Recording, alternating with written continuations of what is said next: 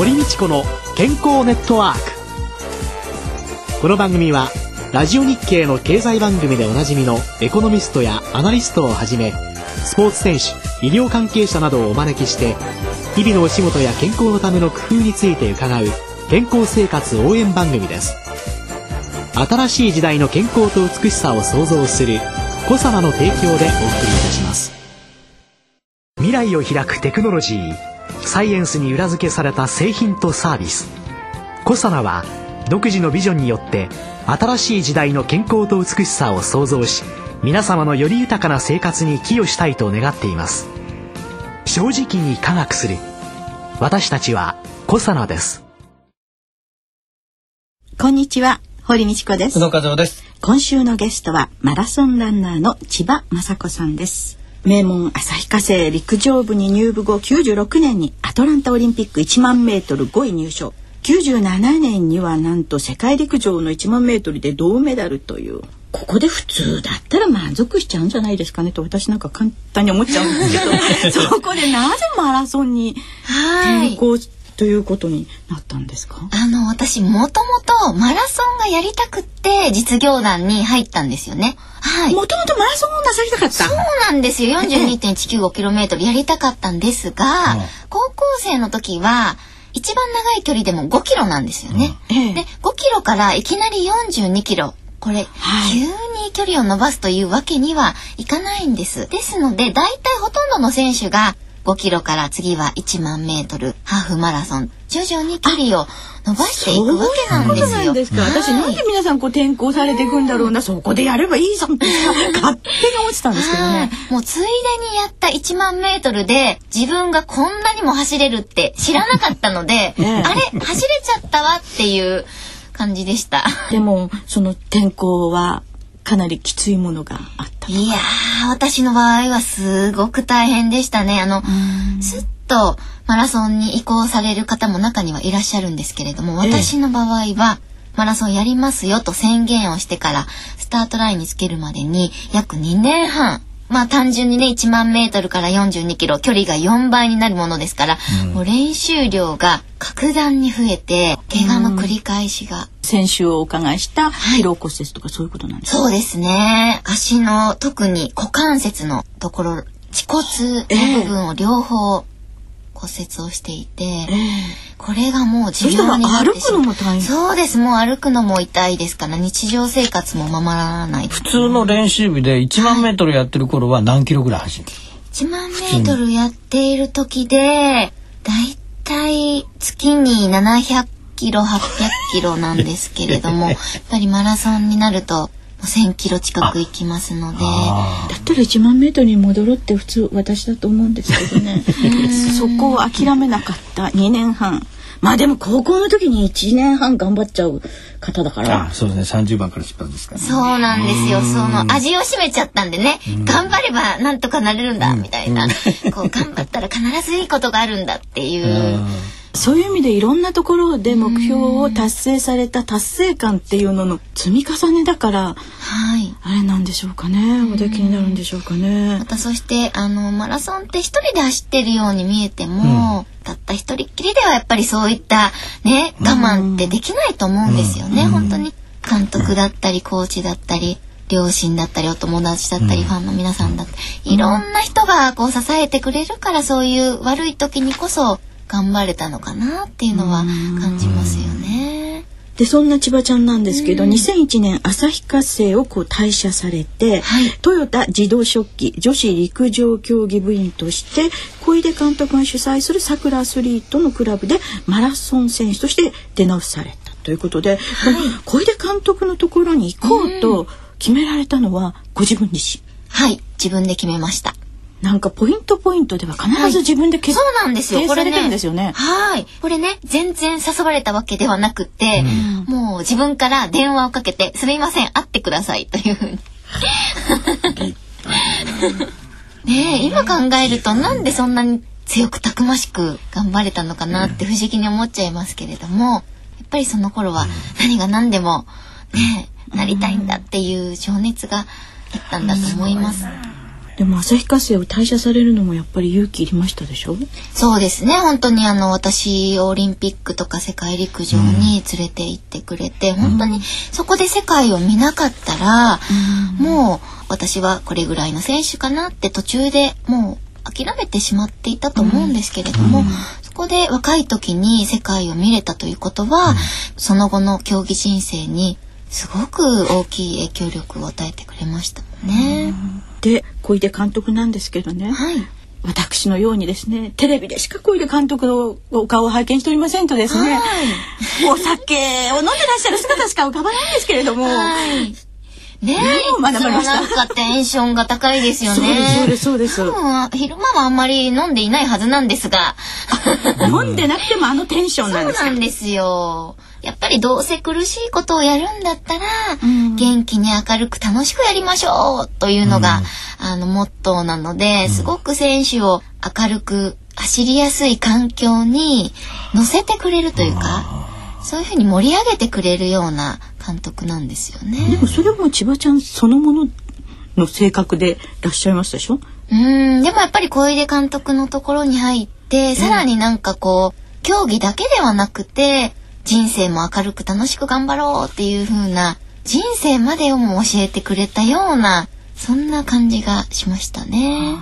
私ねなんでこんなことだけ覚えてんだろうっていうぐらいバカなこと覚えてんですよ、うん、どこかで高橋尚子選手と下野選手とお誕生日会かなんかなさいませんでした？それでプレゼントがティーバッグのプレゼントなんでこんなこと覚えてんだろうっていうね。もうねそれが本当に楽しそうで、はい。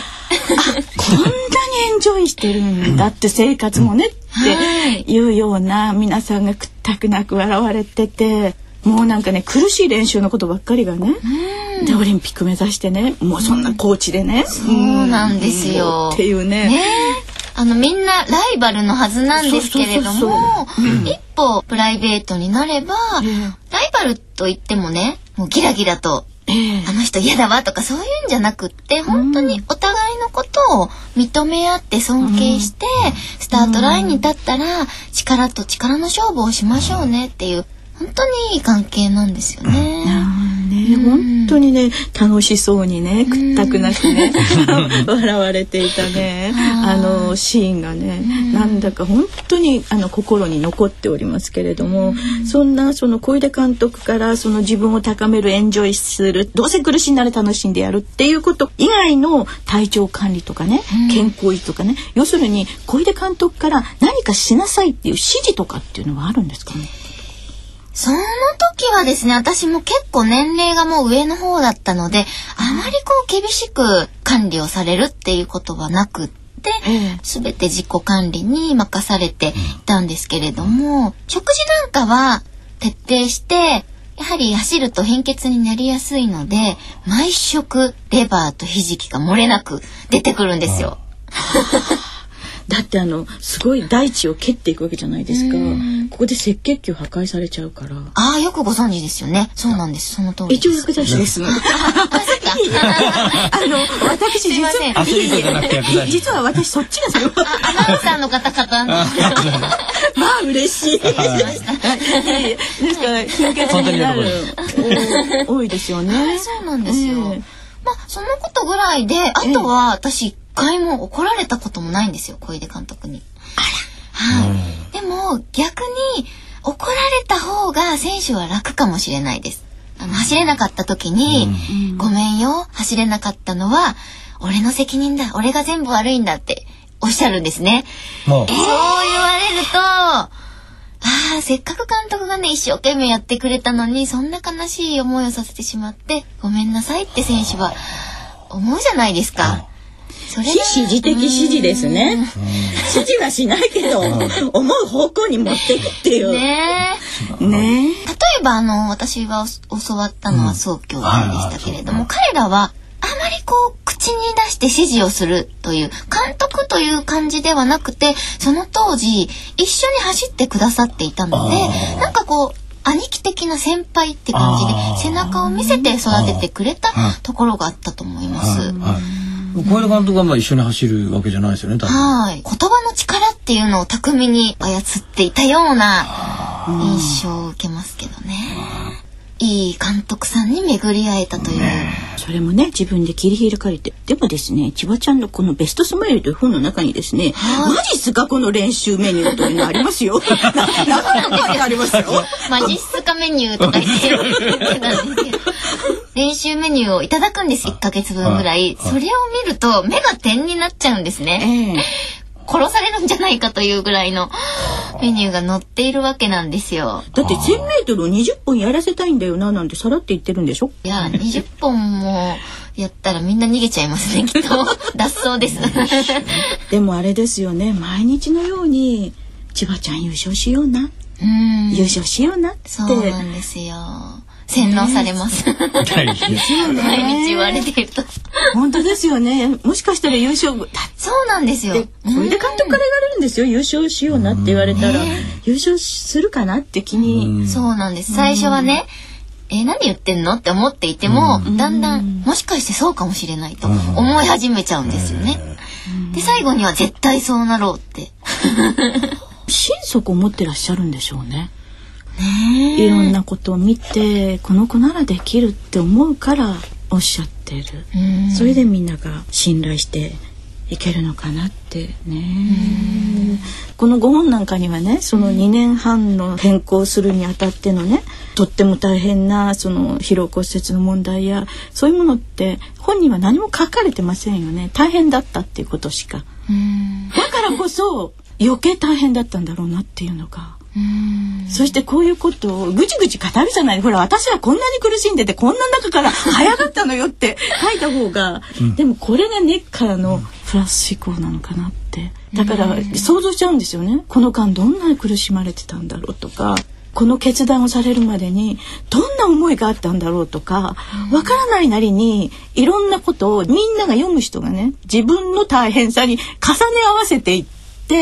読んでっちゃえるから、かえって書かれてない方が私にはできないとかっていうふうにはならなくて、あ大変な中から頑張られた。だからこそあの笑顔があるんだなって思いながら読ませていただいて、ちょっと頑張ろうかなっていう気にねなるのかなっていうので。ねえ、私のね、普段の姿を見ている方は、明るく楽しい部分が浮かぶと思うんですけれども、ええ。そういうこともあったんですけれども、でも、それは私だけじゃなくって、ねえ、皆さん、それぞれ、あの、辛いこと、苦しいことっていうのはあると思うんですよね。もうダメだなって思った時に、あと一歩だけ頑張ろうっていうことを大事にしてきたんですよ。ね一歩ってほんのちょっとだけれども、うんそこで一歩頑張れる人と頑張れない人、ここで差がついてしまうんじゃないかなっていう風に感じますね。えでは来週はアテネ五輪代表を目指す奮闘の日々について伺います。今週のゲストはマラソンランナーの千葉雅子さんでした。来週もよろしくお願いいたします。ありがとうございました。続いて、小佐ナワンポイント情報のコーナーです。小佐ナ社長の鴨井和美さんです。よろしくお願いいたしますよ。ろしくお願いします。よろしくお願いします。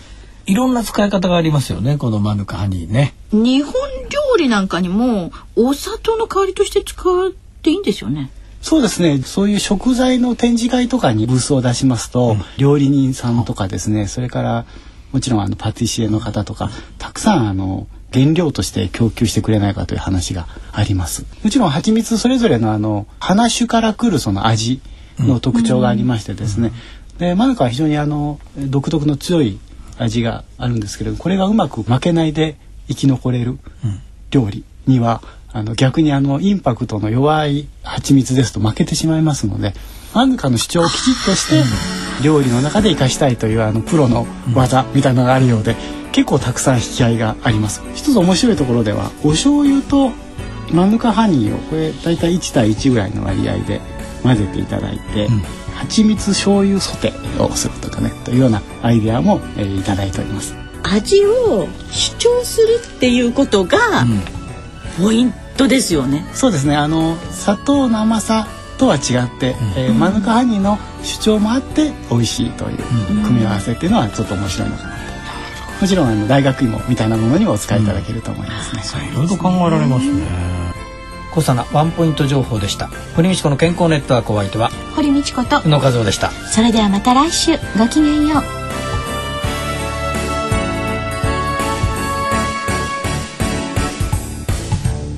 堀道子の健康ネットワーク。健康と美容についてもっと詳しく知りたい方はぜひコサナのサイトへ。検索で「コサナ」カタカナで「コサナ」と入力してください。この番組は新しい時代の健康と美しさを創造するコサナの提供でお送りいたしました。